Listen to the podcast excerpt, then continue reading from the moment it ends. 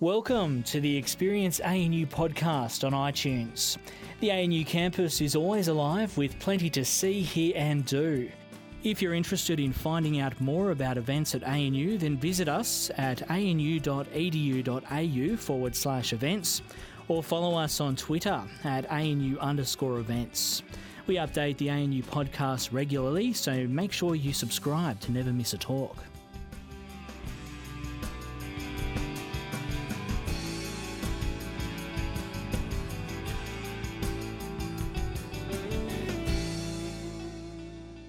On a tour, like I've looked at some of Justin's tour da- dates, both retrospectively and prospectively, and it, it must, it must be difficult to ask him, ask Justin any new questions It from is. all the many of the Yeah. ones that you get as he goes on. So do, my apologies in advance. I do not mind. And then I did ask Justin, for those who haven't read the Passage trilogy, and I know there are at least three here that haven't, um, if he would summarize it. And he said, because after all, there are uh, 800,000 words, could he summarize in two or three minutes? And he said, better if you read out the, um, what it's about from the Den of Geek website, which is a really quite a good one. So if you bear with me for a little just to set the scene and give Justin a rest before we start. At its heart, the trilogy is a post apocalyptic epic, but even this very broad description feels reductive. Starting roughly in the present day, the series follows an abandoned young girl named Amy as she becomes an unwitting test subject in an attempt to use an ancient Bolivian virus that may be the source of the vampire myth to create a perfect super soldier. Amy's story unfolds against the backdrop of this ill advised experiment, which quickly goes wrong when the 12 death row inmates in the United States, who were the primary test subjects, get loose and use their newfound powers to wreak all kinds of havoc. Cue a century long time jump into the future where humanity is all but decimated, surviving in tiny pockets against a world of virals, vampiric creatures presided over by the 12, the worst of humanity given chilling psychic powers and beastly appetites. When the apparently immortal Amy crosses paths with a group of ragtag survivors, a desperate quest to save the world and defeat the Twelve begins. A quest in which Amy, the girl from nowhere, may be the only chance of victory. To go back to the beginning, uh, Justin, you were born That's a good summary. That's okay, though. That works, yeah. Den of Geek website. Yeah.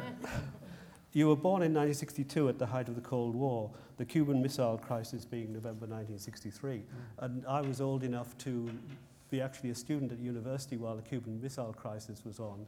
And it was the day before or the day after the first episode of Doctor Who was shown on BBC television. So those two things are absolutely imprinted on me. You mentioned the influence of science fiction writers, many of them depicting apocalyptic scenarios. And in particular, you mentioned this book by, this is the first English edition, George Stewart's Earth Abides, a classic 1949 book, which surely resonates with the um, themes of the passage. It was written by a professor of English. It's about a viral plague, an immortality of sorts, um, requiem and retribution and rebirth. Is that? It's a, it's a wonderful novel. Yeah. It's a wonderful novel. And uh, he never wrote another book at all like it. It was his only Yeah. speculative fiction. I came across the book at the Katonah Village Library in Katonah, New York, when I was, I don't know, maybe 12 or 13. And it's a remarkable book. It's still in print. Um, you can still get it out there. I mean, but this, this is, you know, this is a gem, this original. I mean, I would love to have that. Um, you want to just, you want to just leave that to me in some manner. Um, no, it was, a really formative book for me. And um, what I like about that novel in particular, and there's, i i if there's a book that is sort of lurking behind the passage, that well, there are actually two, but that is clearly one of them. That was the most formative apocalyptic story of my of my childhood. Um, it's a wonderful, very stately story of mankind's exit from the stage. There's no real arm waving. Um, the, it's, it's, it's all very calm, and it's about a group of survivors who come together and, you know, um, form a community, and it's observant, highly observant of what kind of community would, would occur and how it would get on with things and changes in the natural world around them as a consequence of humanity's disappearance. And I loved the, I loved the novel un, unreservedly, and I, and I still do. I, you have this beautiful copy. I still have the mass market paperback that has my sixth grade signature. You know, when you're a kid and you write your names in your books, and I, I still have I still have that copy. There's a little homage to it in um, in the passage in the first book. There's a scene that is I don't say you know directly lifted from Earth Abides. I was aware of what I was doing, but there's the scene early in the book when the main in here when the main character uh, comes out of the woods and to discover that humanity is gone, and he comes across a, uh, an abandoned store, and he has a hammer. Right, the hammer's the big the big symbol in the whole thing, and uh, he wants to get in and and, and he, he, wants to. There's he, no, I think it's a newspaper machine. He has to break some glass and break, you know, sort of break the law to do this. And he, he finally, you know, he's, he's a very civilized guy and he doesn't want to do it, but he finally does do it. And I have the same scene in the passage when Wolgast comes down the mountain after the That's fires right. and he and he breaks into the general store. And that is that is a little love poem to, mm. to that novel. The, the trilogy is full of those little little, little thank you notes. Ooh, yeah. We'll come to some more later. Yeah. Um, another one you said that influenced you was Nevil Shute's on the Beach. Yeah. Now, Ava Gardner is famously alleged to have said in 1956 in the filming of that movie that there was no better place to make a movie about the end of the world than Melbourne. She seemed not to like it. Yeah, I don't understand. I was just there. It's a lovely city full of many fine But that was 1956, though. Yeah, yeah. After writing the Passage trilogy, did you specifically ask your publishers to fit an Australian tour to check that theory out? No, no, I didn't. I didn't, but I really wanted to come here. I mean, those of you who've read, I mean, everybody who's read the trilogy knows that Australia figures in it somehow, right? Because there's apparently an academic conference going on um, in the future in Australia discussing the events uh, that occurred in North America a thousand years ago. And that was you know, part of my design from the very beginning. And uh, the reason I put it in there was is on the beach, right? Which is, has anybody here read that novel recently? Right? I reread it recently. I hadn't read it since I was a kid, and I'd seen the movie. There was also an awful television movie put on, on Showtime. Yes, that's right. You can yeah. see it on YouTube. It's absolutely horrible. Um, but I reread the book before coming here, and it's a, it's a fascinating novel. I mean, it was really worth the reread because it's so, like Earth Abides, so calm. Right? It's the saddest story I've ever read. It's completely devastating, and I, you know, and I remembered that aspect of it when I was formulating the passage. But as you know, it's a, it's a book utterly without hope, and exactly. humanity ends in Melbourne, Australia. That's, yeah. you know, that's the yeah. end of it. Yeah. And um, that has that moment at the end of the novel where she takes the pills. Mm. Right? It sat with me since I was a kid, and I really, really wanted to change that moment. And so I wrote a book in which humanity is reborn there. That's good. Right. Right. Yeah, yeah. In yeah. talking about having never been to Australia, by the way, and those of you who think that the University of New South Wales, where this conference is going on, was like me using, I, I just made that up. I didn't know that. I didn't know that a place like that actually existed. It was one of those thousands of things you just sort of toss out there, and uh, that sounds like that sounds good you know. I was going to ask him Justin later why he chose University of New South Wales, and not Sydney University or ANU. yeah, yeah. I just tossed that out. Yeah, it's it a thousand years. It's thousand and one AV, isn't it? After the, yeah. the conference yeah. is being. So it's held. a different one. Yeah. yeah. yeah. So, um, just to go back to the childhood, you said, or stated, I was a big reader as a kid. I lived in the country with no other kids around and spent most of my childhood either with my nose in a book or wandering around the woods with my head in some imagined narrative or another. But the groundwork was all laid reading with a flashlight under the covers.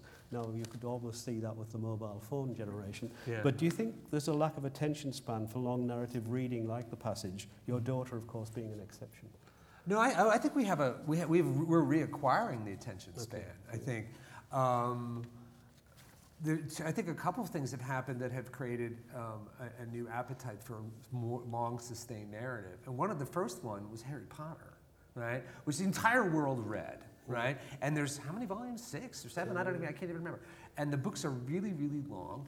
And um, and the generation that grew up on those books, they're they're they're not grown-ups. I mean, my, my daughter came to the party a little bit late. She's 20 years old, but there are people in their 30s who you know read those books as kids, sort of giving them you know an early experience of long narrative and being thoroughly immersed in it. The other thing that's happened. Um, I'm getting a little echo here, am I not? So, is okay? okay? Okay, I'm hearing a little something. Um, the other thing that happened, oddly enough, is television got really good. And I think this has actually had a big effect on books. The long narrative. Yeah, because um, you know, in the 19th century, the big fat novels, Dickens, right? These were serialized, Mm, right? that's right. And people were just waiting for the next chapter. And in uh, the late 90s, a television show came along in the United States called The Sopranos. It was the first really high quality dramatic show, which does, The Sopranos did exactly what good novels do, which is it had, it was a story about a, a, a, a culture. Right, a culture in this case of the Cosa Nostra in New Jersey, but um, it has had you know a, large ensemble cast and multiple threads, and it, was the, the plot structure was really quite Dickensian. And now, of course, you get any three adults who don't know each other very well in a room, and you need an icebreaker. Somebody just says, "What are your shows?" Am I right? And there are so many good ones now, and a lot of novelists actually have moved in, you know, full time or part time into television. And so we have now. I mean, I, honestly, I think good television is kind of our new Dickens, and um, and it's not. And the TV I grew up on was, you know, the 70s. It was horrible, and now it's just it's wonderful. It's art, and I think this is also creating an appetite for long sustained narrative, whether it's big fat novels with multiple narrative strands or series books and, and so on. I think we really like this stuff. We're coming back to it. I think oddly enough, television has now become good for books. Yeah. Yeah, yeah. We could all join in. We'll just yeah, yeah, yeah, yeah.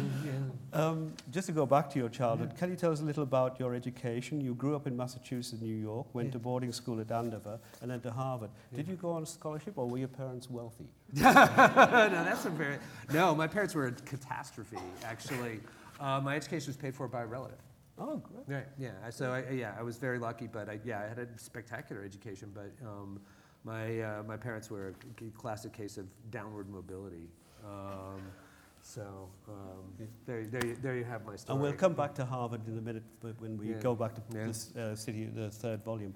And, and after Harvard, you took a course at the Iowa Writers Center and were successful with two um, literary books, Mhm. Mary and O'Neil, which went on to win the PEN/Hemingway and the Stephen Crane Prize, and the Summer Guest 2004. You said they were sort of, quote, warm-hearted domestic novels, but your daughter Iris thought these books boring after she looked at the covers She looked at the covers. Okay, yeah, she was eight. You replied, well, that's literary novels. Yeah. What led to the sea change of doing the passage then? Well, I mean, what happened, uh, and it's, you know, I apologize to people if they've heard this story before, but what happened was that I decided, just for laughs, to concoct a story with my daughter. Right? She was eight years old, and she's the one who had professed this this ir- irritation, or at least a sort of sense of uh, hopelessness about my career. And so we, uh, we spent an hour t- uh, together every day after school for a period of about 90 days where I'd go running and she'd come along on her bicycle and we'd just spin out a story. And it was just for fun, you know? And we, were, we were just kind of killing time. Maybe I was introducing her to the family business. But what came out of that was really a very solid outline for the first book of the trilogy. I had had no intention of writing any, any of this, none whatsoever. I was just, we were just having a good time. Um, but by the time we had kind of reached the end of this, and we had not only kind of a full story for the first book, but also a good, strong sort of summary of books two and three, what they would be about, um, I decided I would type up some notes. And so I went to my office and I ty- typed up what we had because I thought maybe I'd use it later. I was actually working on another book, and that book was sort of on oxygen at that point. I was, it was not going very well. And, and I, when, I, when I was done, I realized I had 30 single spaced pages of notes. I had a, a complete playbook for a really long and complicated novel. And I, just, and I knew a ton about it, all the characters, everything. I mean, it was, this, it was a fire hose of information.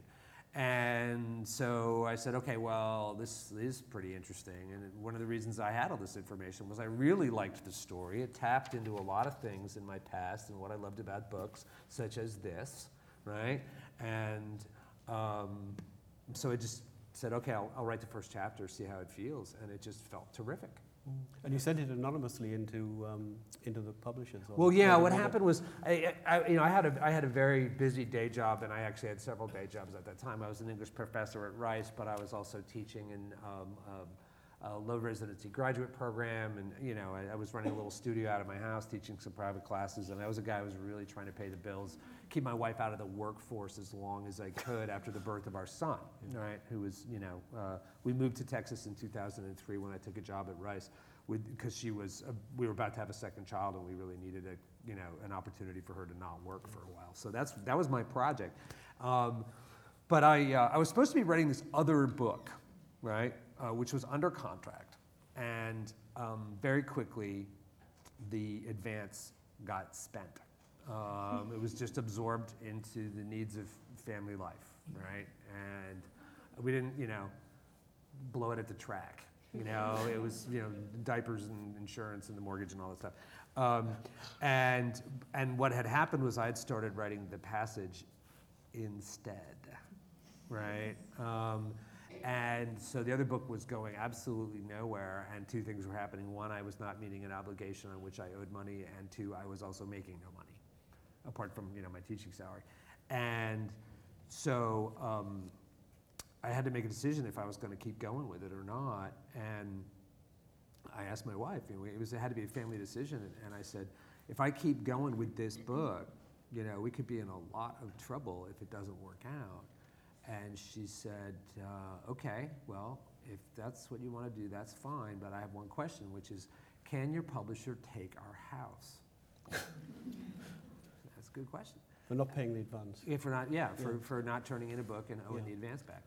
And uh, I said, that's a good question. I'll, I'll find out. And I called my accountant and uh, I said, you know, can they get the house? And she said, no, they cannot because of the homestead laws in Texas. Mm. The homestead laws in Texas were designed so that men could not gamble away the homestead at the poker table. Thus, you know, there's what I was doing was I was I was gambling at the poker table. So I proceeded with it. I got as far as I could before the coffers were empty. That was about page 400. I said it to my agent. I had no idea if anybody would want it at all. Like, I mean, I had I honestly had no idea mm. what I, you know, if, if it, I'd just get rejected and laughed at. But the one thing I did was I said, let's submit it under a pseudonym and let's submit it under a pseudonym that is gender non-specific so that it can get an absolutely cold read. Because the one thing I knew is that if she sent out the manuscript to various publishers and said, this is by Justin Cronin, they'd immediately go to Bookscan and That's see right. what I had written and how many copies had been sold. right? And I wanted them to just read the work on its own terms. And in part, that was because I was testing a theory I had. Um, and it seemed to me that publishing was very interested in me writing the same books again and again and again across my life. And I loved my first two novels, but they were really only one aspect of my personality and my interests and my concerns as an artist and as a person. Uh, the passage was the other side, right? And I wanted to be able to work that way. So I said, let's do it under a pseudonym, and the pseudonym we chose was Jordan Ainsley, right? Ainsley is my daughter's middle name, so it's a little tip of the hat to her. And Jordan is a name, it's actually the name of a character in my second novel, um, but it's also a name that is either male or female depending upon like how you hear it.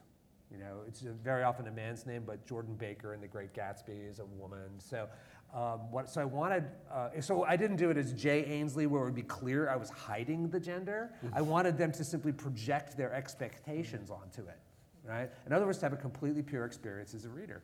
And uh, so I, I, you know, we, we submitted it. She said, "This is a, you know, this is a, a, a known writer of some reputation who's who's doing this under a pseudonym. Uh, you can find out who it is if you make an offer on the book." Yeah. Yeah. I had never had any intention of publishing it under a pseudonym. I just wanted to, as I said, kind of break the uh, break the chains. Yeah. Yeah. Doris Lessing did that once under the name Jane Somers as well. She Oh yeah, two novels. yeah, yeah. Um, when it became successful, both commercially and critically, Mm-hmm. um, what did your academic colleagues think of this? I don't know. Uh, that's a Did you just question. say bye bye to them? all? Well, no. Well, what happened was I had ended, I was on leave, and I was I was on leave so long. Know, Um, I didn't actually resign my tenure until um, I guess about three years ago, because they um, they, they needed the tenure line back, and I kept offering it to them, and they'd say no, no, no, just you know put you on leave again because I was a full professor, and Yeah. you know they could hire a replacement of lower rank Yeah. for so much less money. They were Yeah. totally cool with the whole thing. So I said that's fine, but eventually you know we'd had two new provosts and three new deans, and at some point somebody looked at the paperwork and said, "Who is this guy?" Um, So I'm actually going back to teach a class next Yeah. spring, uh, just to kind of get me out of the house. And I like teaching. I haven't done it for many years. Great. Um, Do they ask you for money? Alumni money? no, they haven't done Yeah, that. that's very slow for Americans. Yeah, no. Well, Rice, the university where I teach is so rich. I don't think that you know oil, and, oil and gas money is a lot bigger than book money. That's I right, yeah, assure you. yeah. Um, so I don't, you know, I don't really know to, to, to be perfectly Yeah. honest what my colleagues think of it. They were very happy to have me come back and Uh-huh. teach a class. Um, but I'm not the same guy that I was before, so Uh-huh. we'll find out. Oh, Yeah, I'll let- fascinating. I'll let you know. Fascinating. Yeah. Okay. Um, when I told people, just this fits into things you've talked about in genre, but when I was trying, looking around the audience, I think there's about 12 of our normal, quote, literati here, including the head of our research office, um, who may not be literati, but he's head of our research office. But um, the people here are, are ones who don't normally come to the, to the things. And so when I was telling people about you must come because it's beautifully written, it's, it's, what's it about? Oh, it's an apocalyptic trilogy. And I said, don't, I said, don't mention the word vampires. And uh, Well, the what's book your almost reaction? never does. Right? Yeah, I know, but, Yeah, but, so, but a lot of the publicity does. And I thought, Yeah. it, it, it, how, how do you see that sort of um, literati genre scene at the moment? That you know, in fact, you should have had a lot of the people who were at the Canberra Writers Festival at the weekend, but they haven't turned up, and it's their fault because Yeah. they will, will miss. But there's that, Yeah. even though they're all books on the shelf, as you once said, Yeah. um, it does Yeah. tend to fall into crime, science fiction, fantasy. Right. da, da, da. Yeah. I mean, I, I, don't, I don't know what to make of all that, to, Yeah. be, to be perfectly honest. I mean, when I sat down to write this, when I first started writing it, I wondered if I would work in a different register in some Mm. manner. I didn't at all. I, mean, I ended up writing it just the way I write everything else, with the same basic concerns and the same arsenal of, of you know, language and s- syntax and, you know, how I structure scenes and so on. So it really wasn't very different at the, you know, at, at the keyboard. I was not going about it differently. It was a different kind of project. I had to learn how to do new Mm. things. Obviously, working on a very large canvas, you know, many, many, many narrative threads, um, and uh, I had to learn how to write a large action scene, and Mhm. which I'd never done, and which I I couldn't find any particularly strong literary templates for. Um, so for me, you know, it's, the book's just a book. Um, the uh, yeah, I think people do appreciate the, the the care of the writing. I hear that a lot, um, and what I hear that I can hear their appreciation for the writing, but they're not actually putting it that way. Is they, they say like I was so involved in the story, I felt like I knew the characters. The, all the settings are so vivid. It's like watching a movie. That you know, a book is full of sentences, and that's what sentences do. That is their job. You know, that is good writing's job, and so that when people feel really involved in this story over a protracted period of time, you know, I attribute that to good writing. You know, I, to good writing.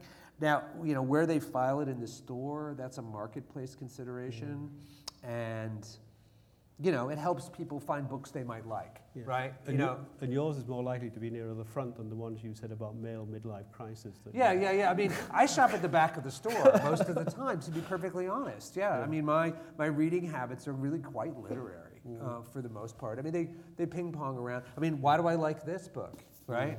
It's a book about the apocalypse. Why do I like it better than other ones? Because the writing is Yeah, great. Yes, very good. Right? I mean, this is this really works. He really knew how to write a sentence, and he really knew how to That's write a scene. And he's just a meticulous guy. And he was a professor of English at California. Yeah, actually, etymology was his specialty. He wrote Yes, several books right. on the history That's of right. certain words. I mean, Yeah. yeah. he was a real nerd. And it was a Right? Yeah. I love that. And it was a great influence on Ursula Le Guin as well. Um, the, just to quickly return to the vampires, in your Politics and Prose um, interview, you said a wonderful phrase, and that's why I've just written it down this afternoon and hardly read it. It says, vampires have metaphysical plasticity. Yes, they and I thought that was a wonderful phrase. And then you went on to say, what were the two best vampire movies? And you cited one I'd never heard of, New Dark. by- Near Dark. Yeah. Yeah, Yeah. Near Dark. Now, I, I'd kind of wanted to work with the vampire story in some manner for a very long time, since the 80s, because I had noticed the degree to which the story could be um, sh- shaped and reshaped and then stuck onto other stories, right? Um, uh, the, the movie Near Dark was the Yeah, one that I'm I gonna look it mentioned. up, yeah, no, it's Kathryn Bigelow's first. Uh, it was fir- Kathryn Bigelow's first major release. She did like Zero Dark Thirty. Yeah, yeah, uh, Was was a movie of hers, and um, it's it, the movie is it's a it's a kind of a B movie from the '80s. Everybody's got like '80s hair and '80s clothes, so you got to kind of you know roll with that. Yeah. But I really recommend this movie. Here's the here's the basic setup. A bunch of vampires are roaming the American West in a Winnebago, right? Big motorhome, right? And they'll stop at a roadside bar and eat everybody, and then leave, right? And there's, you know, and then it's about one character who they take in. They, you know, the way you know vampires might drink all your blood or just a little bit, and then you're a vampire, et cetera, et cetera. So it worked with the, you know, the vampire mythology in its totality, but it had, had, had attached it to another uh, another trope, which was um, the American, very American narrative of the highway drifter serial killer, right? And and they were and, and they they adhered beautifully to one another, and and I know I noticed this, and I thought that I thought that was really really interesting. And um, so for many years, and there are, there are other examples of it, but it's a it's a very detail rich monster. The zombies the zombies are low detail. Okay, Like, you know they're great, but the problem with zombies is that they're already dead. Right? and every zombie movie or TV show eventually degenerates into a scene where people kind of figure out they're already dead and they start killing them for fun right? Because they're not really killing anything, right? And they're yeah, and they're all dressed for work, right? There's the there's the you know the metaphor's pretty clear, right? There's the there's the waitress zombie and there's the accountant zombie, and yeah, we're all zombies because we all have jobs. Like I get it, right? Um, and uh, the werewolf, you know, what's the werewolf story? Okay, men are dogs. We already know that. What you must do is get Jessica to buy you the DVD here of Van Helsing. I don't know whether you've seen that with Hugh Jackman. Yeah, that's- yeah, I've said that But that's ago, got yeah. werewolves, Frankenstein, and Dracula in Right, that. yeah. And Dracula's played by Richard Roxburgh. I don't know whether you've seen this. Yeah. Very, who will be here at the campus, in, and his wife Silvia Colloca, who's one of the brides. But Mm. um, anyway, that's another story. Go back to um, City of Mirrors. Um, the, you've said in the interviews that the character that uh, Justin identifies most with is Timothy Fanning. And It's Yeah. interesting. The bad guy. Yeah. And the extensive Harvard section in the City of Mirrors is particularly important in that backstory. Um, how much of that reflects your time at Harvard in that longish novella? Yeah. And you've actually said there were echoes of uh, Evelyn Waugh's Brideshead Revisited. Right. Yeah.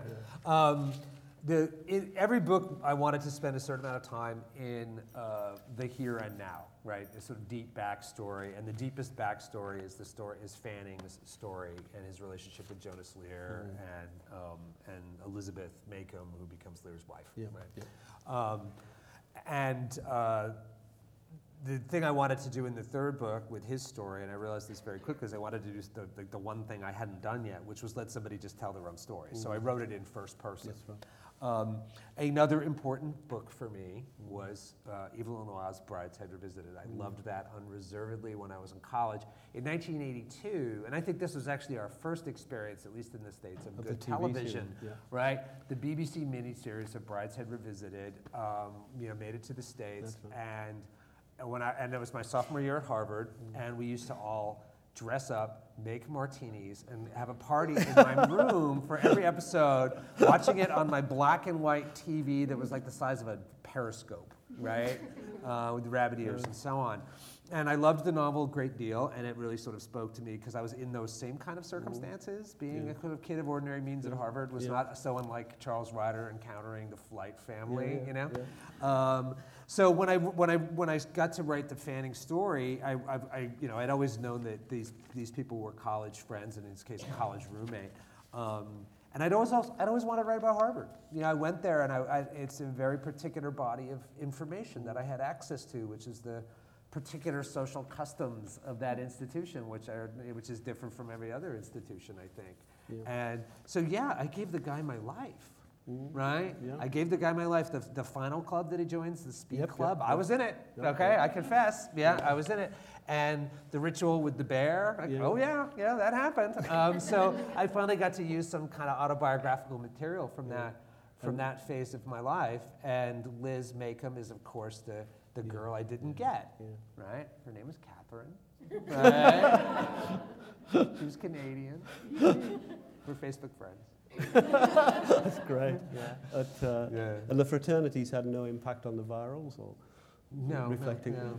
I was, well, I was, I was, at, a, I was at a, I was doing a book event in Seattle, and a woman came up to me, who I had not seen for 30 years, and she was somebody in my college class, and um, she, had, you know, she had recognized all of this material.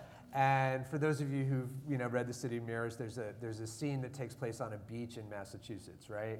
Okay, there, there- there's a very important scene at a big on the beach below a big fancy house in the town of Osterville, Massachusetts, where I actually lived three months a year and grew up. And, and I said to this woman, you, you recognize the house, right? And she's like, yeah, that's Beth Healy's house where we had that graduation party. yeah, you know, absolutely.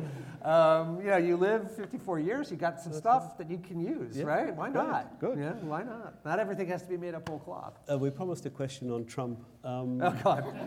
the 12 are all men. I'm so sorry. It's not my fault. The 12 are all men. It's women, however, Amy, Lish, Sarah, Mm-hmm. Auntie Lacey, etc., etc., play a key role in saving the world. Uh, no, this, this, is, this book is totally about the women. Okay, So there's no you- question. The men are just luggage handlers. Yeah. So, Right? do you think Hillary can save the world from Donald Trump? I hope so. Yeah. No, I. You know, is that a serious question? Do I think yeah. she's going to win the presidency? Yeah, yes, she's going to win the yeah. presidency. We're not that crazy. You, you never can tell. Brexit happened in Britain. No, I know. That's. you I mean, I, I think the, because Brexit happened. Yeah. I think. Uh, Trump can't happen because I think people will say, "Listen, you cannot just you know stay home and or Yeah. make a protest vote. Your protest Yeah. vote may you know Yeah. make a huge problem." So no, I. I, And watching we're okay. Nigel Farage on the stage with Trump the other day was really oh terrible. Yeah. But anyway, um, many authors contrast the solitude of writing with the exhibitionism of book tours. Yes. oh Um, my God. Peter Carey used to say, "I hate book tours," and actually doesn't do them much anymore. But how do you find touring, and do you actually see any of the country other than hotel bedrooms and bookshops? Well, a little bit. I mean, it depends on where I am. I, I've Yeah. got some. I, I, I, wa- I wanted to come to Australia very badly because, uh, first of all, you're Australia, right? And every uh, time they do a list of the best cities to live in in the world, you guys are always like half the list, right? um, and because Australia was in the book, you know, I put it in. and It's a place I hadn't seen. Every other place in the book is a place I have been. Every mile a character walks Yeah. in these books is a mile I walked. I, I traced the route that the, that the people, you know, the Amy and Peter and that crew who leave First Colony. That's a town. That's actually based on a town in Southern California where I lived one summer. I was teaching at an arts academy. It's called Idyllwild, California, and I went every mile that they did to Telluride, and I did it twice, right? And I did it at the same time of year. I took note of the seasons, I, all the, the changing landscape. I did it all, and I'm very, very loyal to the mm. actual world in the books. And I had been, in a sense, the one disloyalty was the fact that I had that I had never been here. So mm. at some point in the spring, I was aware that I had a very, very good uh, audience here, that my books mm. had sold well. And through social media, I was aware that there were a lot of passionate readers of the series here. And, um, and I, I went on, tw- and somebody was saying, you should come to Australia or something, you know, I, I got some tweets to that effect, and I was like, and I finally said, yeah, and I tagged Orion, which is my British publisher, who is therefore also my Australian publisher, and I said, yeah, send me to Australia, and any, retweet any Australian uh, readers if you want me to come to Australia. And in fact, they, so they sort of caved right? And they said, okay, fine, you can go to Australia. And, and then I got the same thing for Ireland. And I was like, yeah, I'd love to go to Ireland too. And so I did, it that, I did that. And then they said, Justin, stop it, okay? We're not sending you to Ireland. Um, But yeah, I'd, I'd, I'd, I'd really wanted to come. Now, most, a lot of touring, it should not be called book tour, it should be called book march. Right, um, and yeah, you just go in the states. You get on a plane That's at right. six in the morning, and you fly to Denver or Portland or wherever, and you do some media and you do a book event and you try to get some exercise and eat a hamburger, a room service hamburger, and go to your book event and then go to bed early because That's you got a right. plane the next morning. I mean, Yeah. that's really what it is. Yeah. It's very, very much like that. Yeah. Um, certain, you know, places treat you better than others. Um, but I had always wanted also to tour here because a friend of mine who did, uh, who did a book tour in Australia had always said it, that, that it was it was the best place to do a book tour. And that's, we were talking about Hannah Tinti, right? Who's got a book coming out here pretty soon, and she's a bud of mine, and so she'd always said it was great. So. Yeah. A couple of last questions I'll have Yeah. before we throw it open. Um, you talk about the long narratives in the tel- television, and originally the book I think was commissioned for possible filming by Ridley Yeah, Scott. it was, yeah, it was bought by Fox for Yeah. Scott Free Films. But now it seems to be morphing into ma- ma- maybe a TV series. We've got um, Daniel O'Malley here who's going through the same process with The Rook, who's our sort of Yeah. global success. Um, whereabouts is that with drafting script for a television and showmaster? And Well, the um, yeah, the I had been kind of hoping that we'd move the whole thing to television for a really long time. When they had bought it for film, I knew that it was going to be very, very hard, if not impossible, to fit yeah, each of these books into a two-hour movie. I didn't see how to do it because the not only was it you know a large story with many characters, it was Dickensian in structure in the sense that all the main all the character threads all connected to all the other character threads. There were in fact no minor characters, and when they um, when they um, take a book and turn it into a movie, they the first thing they do is they throw people out. They throw them over the side. Um, incidentally, Brideshead Revisited is, is, is a short novel, mm-hmm. and the and I noticed this way back when because I, I, I wrote a paper on Bride. I got really fascinated by the novel. Um, vi- literally every sentence of that novel, every line of dialogue, mm-hmm. every scene is in the BBC miniseries, and the BBC miniseries is mm-hmm. like 12 or That's 15 right. hours long, and it's a 280 page novel, right? So you just can't fit very much in a movie. And also, I knew that, you know, these days, tentpole movies like that tend to be CGI extravaganzas, which I per- which I personally don't much care for anymore, right? Um, so I knew going in that they were making a mistake. Nevertheless, I cashed the check. Um, and across, you know, a period of years, they tried to get a script out of it. They couldn't do it. They tried somebody else could do it. And you know, the whole thing went into development hell. And uh, but I was kind of hoping they would eventually see the wisdom of doing this as television. And then along came two shows, Game of Thrones and Walking Dead, both of which um, demonstrated a, you know an appetite for fantastic narrative, um, how deep the audience's interest could go, uh, that you could spend a lot of money on one of those shows and still make money. That's Game of Thrones. Both of those shows are. I don't want to say they're running out of gas, but they've been around for a while. You know, I've never seen really a good season seven of anything. And Game of Thrones, of course, has the problem that they've written past the novels right. right? And Walking Dead, there's only so many, there's only so much you can do with that narrative, and you can feel it sort of. Can, am I wrong? It's sort of running out of gas a little bit. I still love it, but it's become very, very repetitive, and I don't really care who he hit, right? You know, I realized that I didn't care um, whether it's Glenn or whoever. Yeah. Um, those of you who watch the show, you know what I'm talking about. yeah. Um, so uh, what happened was finally, it does indeed look like we're moving to television. Um, I just sent an email today, like there's, you know, all caps. Where is the contract? Because it's supposed to be executed now. Um, there's, uh, it's still associated with Scott Free. Um, and at this point, I don't know who we have for a showrunner. There was somebody that was we thought we were going to have as a showrunner, but then his own pilot got picked up. Oh, Right. That's the problem dealing with Hollywood is that all of a sudden things happen to other people. Like, It's totally off your screen and has no, no relationship to you or to the project or whatever. That simply changes everything. So we, I don't know at this point who the showrunner is. Matt Reeves was is involved in it in some hmm. manner. I hope he directs the pilot. Oh, good. Right. Okay. Uh, he's been involved for a while, but I can't say that he will or not. Okay. He's just he's, he's he's a great guy. He's really smart. He did the Planet of the Apes franchises and Alright. We'll Let the Right One In, which is a terrific yeah. movie, and Oh, yes, Cloverfield, yes, which. I really like, um, which is a, a you know a Godzilla movie, Yeah. right? The, um, after 800,000 words, um, three books, and you wrote in the, quoted in the UK Guardian recently that the trilogy's finished. It's like someone's tipped over all the drawers in the rooms. The room is uncomfortable and empty. So where do you go next? Did I say that? That's really good. Yeah, Yeah, that's a direct quote. yeah.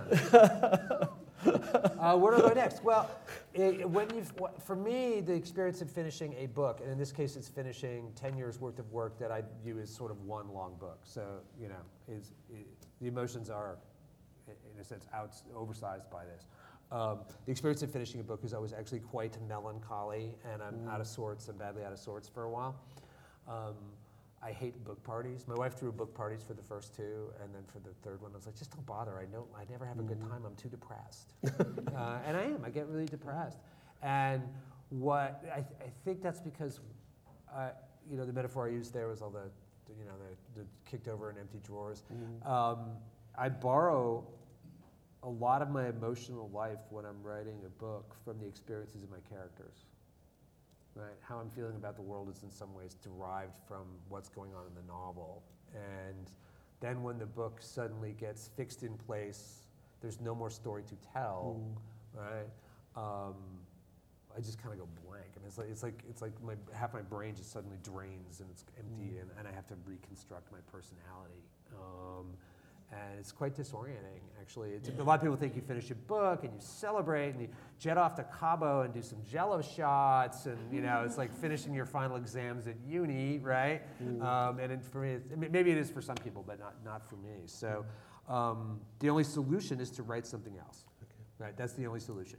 And when I was um, working on the passage since 2005 and, and to the exclusion of all other things in my life since 2007, mm. um, once in a while, I would get an idea. It would be a cool idea, a cool mm. idea for a book. How about that? And I'd, and I'd write it down in the cool idea book. I had a little composition notebook. It says, it says cool idea book on the outside.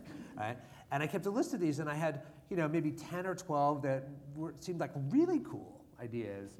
Um, and I assumed that when I was done with the passage, I would go to the cool idea book and pick the coolest idea and write that cool idea as a, as a cool book. Mm. right? And what happened was um, all of those ideas were, were not what I was thinking about now. Right? Maybe in hmm. 2012, that was the cool idea that took my that had my attention. But no longer. Something else was bugging me right? And I won't go into details, but um, last, not this summer, but the previous summer, and I mean our summer, Northern Hemisphere summer, I had this, I just this, there was like a, just a single image and a, and a moment that, and a word that got into my head, and I spent the entire summer, every night after everybody had gone to bed, walking around the block, trying to figure this thing out. And I couldn't do it at all, and it was driving me crazy. And then sometime in November, what ha- the thing that happened is what always has to happen, where you have an idea and it attaches to another idea. Mm-hmm. Right? That's because that's how these things work for me. It's always at least it's, it's at least two things, and the idea attached, and um, that's what I'm working on now. It's still kind of in its infancy, and I'm blowing on the embers. You know, mm-hmm. um, Jess knows that uh, one of the things I ask for on tour is that I stay in a hotel that has a swimming pool. Um, and by that I mean a swimming pool where you can do laps. Because I do all of my creative thinking um, in motion, as I did with my daughter, riding the bike, and she was riding the bike and I was running. It's been many, many years since I could sit down and say, I need a good idea and come up with one. I tend to get them almost entirely in this semi hypnotic state of aerobic exercise. It used to be running, my knees got a little tired of that. Um, and now I swim to do it. And so I spent an hour today thinking about the book. And when I say mm-hmm. thinking, I mean free associating. Um, mm-hmm. I am going to continue working in high concept science fiction in some manner. I like it right. a lot. Right. As it turns out, I'm kind of good at it. right? And I like the way in which big plots make characters be themselves. Because if you're running for your life, you can't help but be who you are. All the bullshit drops away. Right? And I really like that. So okay. that's, I'm going to keep working Thanks. in that form. Yeah. Okay, we've got 15 minutes for Is for it questions. okay that I use the word bullshit? No, it's fine. That's probably fine. Yeah. You're a frontier society, you know. if you'd like to ask a question, Catherine's got the microphone. Any, sure, there must be lots of questions.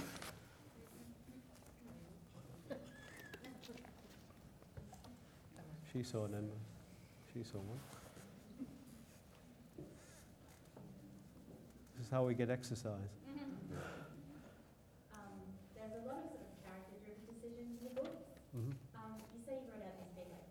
Yeah. Was there ever like an occasion where you had to like force the character to make a decision, or did they all come organically?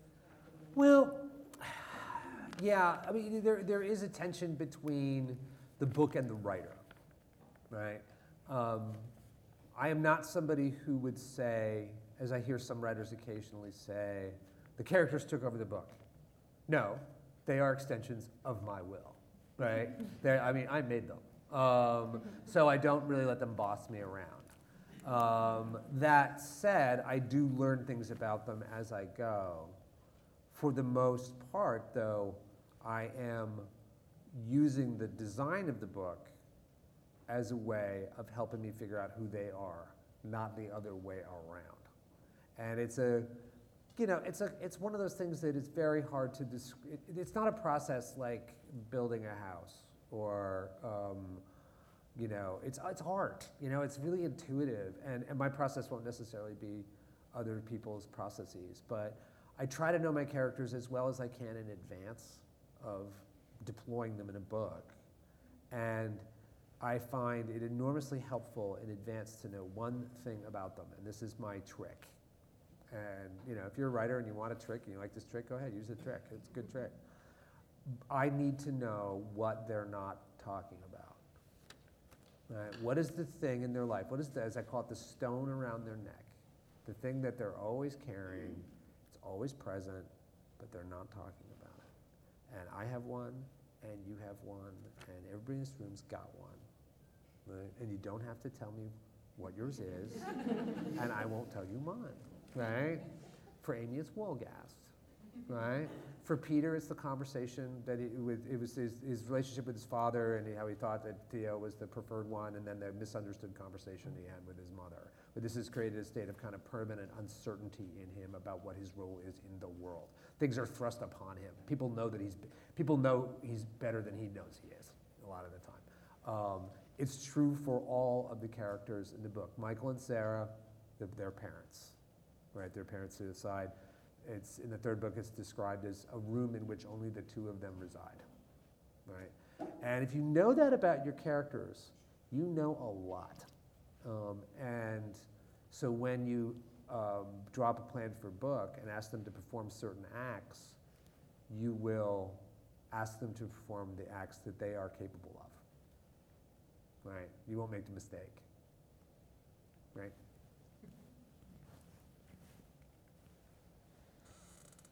Here, back over here, Catherine, Mhm. thanks.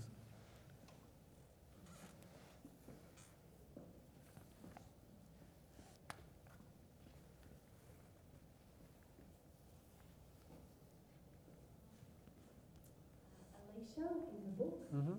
So I was just wondering, she was uh, very tortured Yeah. uh, person from the beginning. From the beginning, she is. She has the. She has the hardest road in, in the So I was the just trilogy. wondering about, you know, wh- where did she come from in you? Yeah. She was kind of a real standout. Well, what I, what I wanted to do is I wanted to have, as I said, the, the women are the most important characters in the book. The men perform duties and functions around them, and of course, many of them do perform significant acts, but the women are the core of the story. And what I did is I apportioned um, uh, female strength, the sort of traditional characteristics of female strength, out into different parcels, into different characters. Right?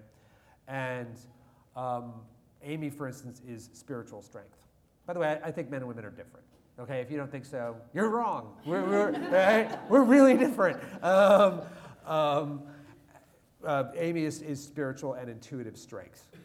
All right. Um, Sarah is the strength of motherhood and nurturing. She's the nurse, right? She becomes she's Sarah. She's named for Sarah in the Bible, Mother of Nations, right? Lore is sexual strength and sensuality. People kind of overlook lore a little bit, but that's who lore is, right? And Alicia is raw physical warrior strength, right? The, the, the strong physical, uh, you know, thing. If you've ever, if you ever watched a woman have a baby, they are stronger than we are, gentlemen. Don't forget it, okay? I've watched that show twice, um, and that's Lish, you know, and she is made to suffer the most in the trilogy. Uh, she's, I, I put her through it. I really did. And I feel bad about it in some ways, but it kind of had to happen. Um, the two characters in these novels who give everything for the project, who get nothing back, are Michael and Alicia. Right? They are the, t- they are the two sides of the coin, right? And they know that about each other. Right? They, get, they get nothing. They give their whole lives for it and never any, for anything else. Right. Daniel? Oh, by the way, Michael was originally created by my daughter. Um, all the characters were named by her, but Michael was a, the character that was created to meet her demand that she wanted a character, she was eight, who was her ideal boyfriend.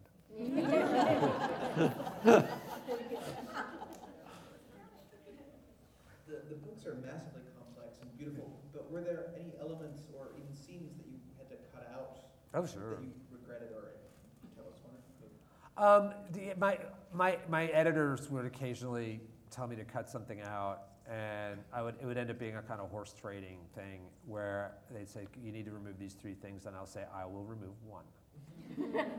um, because I wanted to indulge in the long narrative, and I figure anybody who's along for this ride, they're, you know, they're okay with tangents, right? I mean, th- these kinds of books naturally have a certain kind of just overflowing abundance of story. Um, I, so I would end up cutting out some things that were, t- to my mind, truly unimportant. Um, the interesting stuff for me is the stuff that I couldn't make fit in at all because there was no, you know, a, a novel's held together by a certain kind of logic, right? And some stories just don't fit the logic, right? For instance, the story of the Colonel, right? The, whole, the Colonel's whole history, like who that guy is, he is left shrouded in myth for the whole thing, right? For the whole thing. Um, so I'm going to write some of those narratives that I couldn't fit in that are, you know, interesting to me. Um, I'm going to write them in another book. Uh, I'm going to do. I haven't quite figured out exactly what I'm going to do, but I'm going to write a group of you know sort of tales from the world of the passage, like three or four fairly long pieces. I think one of them will be about Danny's bus after you see it sail away at the end of the second novel. Um, the one about the colonel actually has a title and is partially written. Um, because here I'll give you the kind of detail about him that's kind of cool. Like this is, you know, he's, he's the colonel, right? Well, as it turns out, he's he's he's not a military officer. Like that's not where the name comes from. He was a street rat, right? Whose uh, father was beaten to death for gambling debts, and his mother was sold into prostitution, right? And um, but you know all those street rats, all the kids in Kerrville have what they call a go by, right? It's a name that they use, right? And somebody asked him when he's really young and just kind of getting used to being a street rat, like, what's your go by? And he uses a nickname that is like a baby name that his mother used to use for him. She said, You are my little colonel of a boy. Right? So he says, I'm Colonel, K E R N A L, right? And the person here is C O L O N E L. Mm-hmm. And they're, and they're like, wow, that's a cool name, right? So that's who he becomes, but it's actually his baby name, right? So there's the stone around his neck, right? His mother. Right? So anyway, that kind of stuff. I could never get it in. There was no place for it. It didn't fit. Right? Um, Danny's bus sails into oblivion. I'm still not sure if I'm going to do that one or not because I kind of like the way it goes. But you know, later on, the, how you know um, April and her son, you know, fare in the world, so that ultimately, um, you know, she's Alicia's great grandmother. You know, how that line travels. So, um, so I'm going to kind of go back and do some of those things. There's one of them that I think will be its own novel, and I've known this for a really long time. So I don't know when that's going to happen, Uh, but you know, da- down the road a little bit. I've got to take a bit of a break from the world. I've been. Well, I would just keep going, but my my agent is like, no, you just you're only the guy who only writes the passage. So I got to go do some other stuff for a little while. Yeah, yeah, yeah, Yeah, lady in the front. yeah. Probably can speak loudly. I don't need the microphone. Oh no, because it's been maybe recorded. It's Yeah. probably up, so we yeah. need- Sorry. The cover in the very first book, is that a, Give it to the other mic. Got to use the microphone. Uh, the cover in the first book, is that a picture of somebody that you actually know, or is that just somebody just drew a fi- fictional face? No, it's not. It's not nobody I know. Um, and you're, you're referring to the UK or Orion Australian edition, right? Must that one. Yeah. yeah. No, I have no idea whether, who that girl is. None whatsoever. She's kind of creepy. Um, she's really Irish looking too, which I, you know, it's, Doesn't look like Amy. no, not to me either. Right. But it, you know, it's a, I, I thought it was a good cover because you're walking, you know, you're in a bookstore and you look over and a book looks at you. Right? And I thought that was pretty smart marketing, I guess. You know, I don't really think about that stuff very much, but yeah. Um, it's interesting, like you mentioned you're a fan of The Walking Dead and stuff Yeah. like that, and in that they have the idea of a zombie that they try to deviate from. The characters never call them a zombie they call them walkers and roamers now. Well, because in the world of The Walking Dead, no zombie movies have ever been made. Yeah. Right, yeah. So like, I was interested to wonder like how that translates to the passage of the Right. idea of vampires. Did Right. you embrace that, or did you try to escape it and call them viral? Well, you, you will know that nobody, the word is almost never used, right? And in fact, in the third book, it's referred to as the V word, right? Um, you know, the, the, the trilogy presupposes, it takes, the, it takes the idea that legends have historical bases, right? And in this case, a biological basis. Lear goes looking for the virus that, has, is he, that he believes produces biological symptoms that um, you know, are uh, the source and you know analogous to the magical characteristics of the vampire creature. In other words, the vampire as a figure is one of lore. The one we all know is principally an Eastern European folk tale, right? But then there's the real thing, which is in fact an illness, right? It's an illness. So um, unpacking, deconstructing the idea of that vampire and giving it, you know, a biological basis um, is kind of openly, you know, The Walking Dead pretends that those stories never existed. I'm saying these stories exist. They have a basis in reality. Um, but the word itself is almost never used. I think it's a somewhat awkward word, and I didn't want my characters to be engaged in um,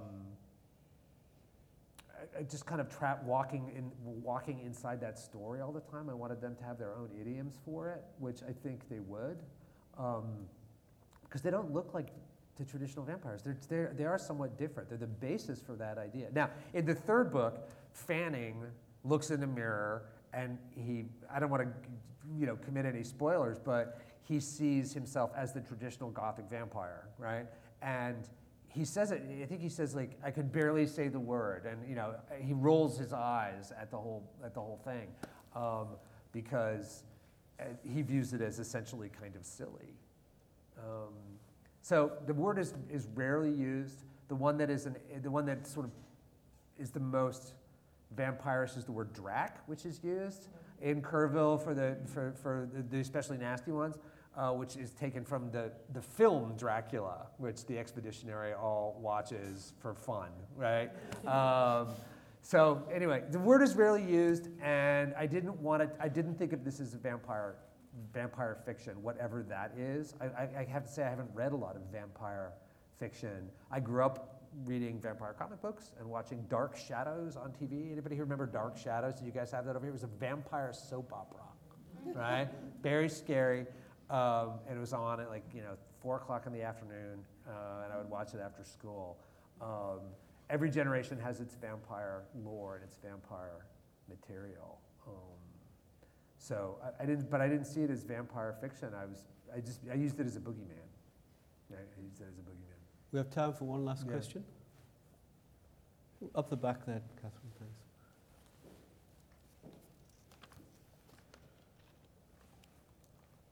Um, first of all, I just heard fantastic reports. Um, Thank you.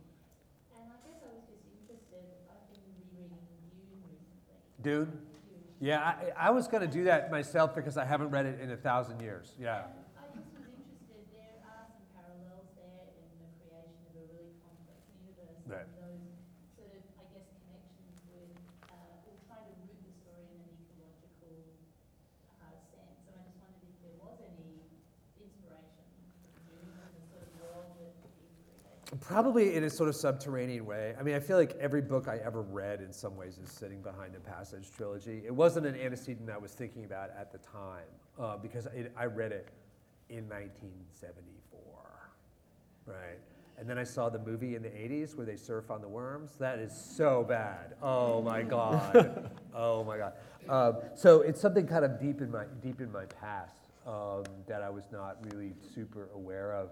Uh, somebody else had pointed out that I had borrowed something at some point from Watership Down, which is a book I loved in the 70s. Right? I remember reading it one summer, right? And that's also sort of an adventure novel. A tra- a ro- it's a road novel, right? Which the passage really is. I mean, I thought of it as a road novel more than anything else because you, I put my characters on the road and they had many adventures on the way, right? It's a very durable literary form. The, the critic John Gardner said there are only two plots um, leaving home and a stranger comes to town, right? and I mean, this says both, right? Amy's the stranger comes to town and then they leave home. Um, Dick, right? Like leaving home. Right? um, most novels fit into this paradigm somewhere. Um, but it's interesting you should mention Dune because I, um, I'm involved in a project right now with my son. About, a year ago, I sat through just one too many superhero movies for my hmm. taste. Like, and hmm. they're all kind of the same, and I finally just felt totally worn out by these CGI extravaganzas in which two superheroes fight with each other, blasting through a major American city that's made up, and, and nobody dies, even though half the skyscrapers are knocked over. Hmm. Right? I just couldn't take it anymore. So I said, "Listen, no, listen, listen. Why, I'll go to whatever movies you want to go to. It's fine. But let me show you some of the science fiction of my youth. Some books, some movies, some television shows that I grew up on where the special effects, by your standards, are crap, right? But it doesn't matter, right? And the first thing we did is we watched the original Star Trek in mm-hmm. order, right? Starting with the pilot, right? One episode per night after dinner, right? And you know, you know what those? It's plywood, and they're all wearing outer space turtlenecks, and like you know, there's not, not you know, none of it is, is visually mm. interesting at all. But you know, I watched it when the show was on in the '60s, and you know, it's utterly transporting. He loved it. He loved it. We moved on. We watched the Aliens movies, right? And he, he's, he's a smart cookie. He's 13. He noticed that every first-person shooter that he plays, Halo and all those other games, he figured out that every single one of them took all of its textures from the Aliens movies. That's where that was invented. Right? The corridors and the lights flashing and the steam, all of that stuff, every first person shooter just is lifted entirely from the Aliens franchise right? So we went through, we did a whole bunch of things. I gave him some of the, ju- uh, the Heinlein Juvenilia that I grew up on, Rolling Stones, Tunnel in the Sky, um, all this stuff. I, he, I, I haven't made him watch 2001 A Space Odyssey yet because it is incredibly dull. But, um, but we're working our way through it. And, and the Dune, I think, is something that should be on the list. The thing that we're doing now is actually contemporary. Um, you guys don't have the show here yet. It's, uh, it's too bad. But um, last spring we were on vacation and um, I downloaded a show because a friend of mine was the, was the creator of the show. And it's called The Expanse, right? But it's based on novels that I believe you guys have access to, right? The James A. Corey, he's one of yours, right? Okay, which is two guys. Um, and I had not read the novels, I had not heard of the novels, but I heard of the television show, and I downloaded it. My son and I together watched season one, and it's actually a pretty tricky show. It's very political. It's not obvious how to assemble the story. It asks, asks, asks a lot of the viewer. It's pretty challenging. It's terrific. He loved it, and I said, "Great, let's go read the books together because I'm going on book tour, and the one month I'm not on book tour this summer, you're going to camp, so I'm actually going to be in the same house with you one month out of five and he's 13. So we are reading the Expanse books together as uh, the current um, text for the father son science fiction book club. but Dune is a good one. I'll put that on the list. Thank you. I think Justin said earlier, I'm kind of good at it. I think he's far more than kind of good. And I'd like you all to thank him for an excellent presentation. Thank you. We hope you enjoyed this talk. Did it inspire or even provoke you? Let us know via Twitter at ANU underscore events. If you're interested in learning more about the research and ideas that come out of ANU, then why not consider a free subscription to ANU Reporter magazine? ANU Reporter tells the stories of the greatest minds in Australia, brightest students, and finest alumni. Visit news.anu.edu.au forward slash publications and click on the ANU Reporter magazine link to find out more.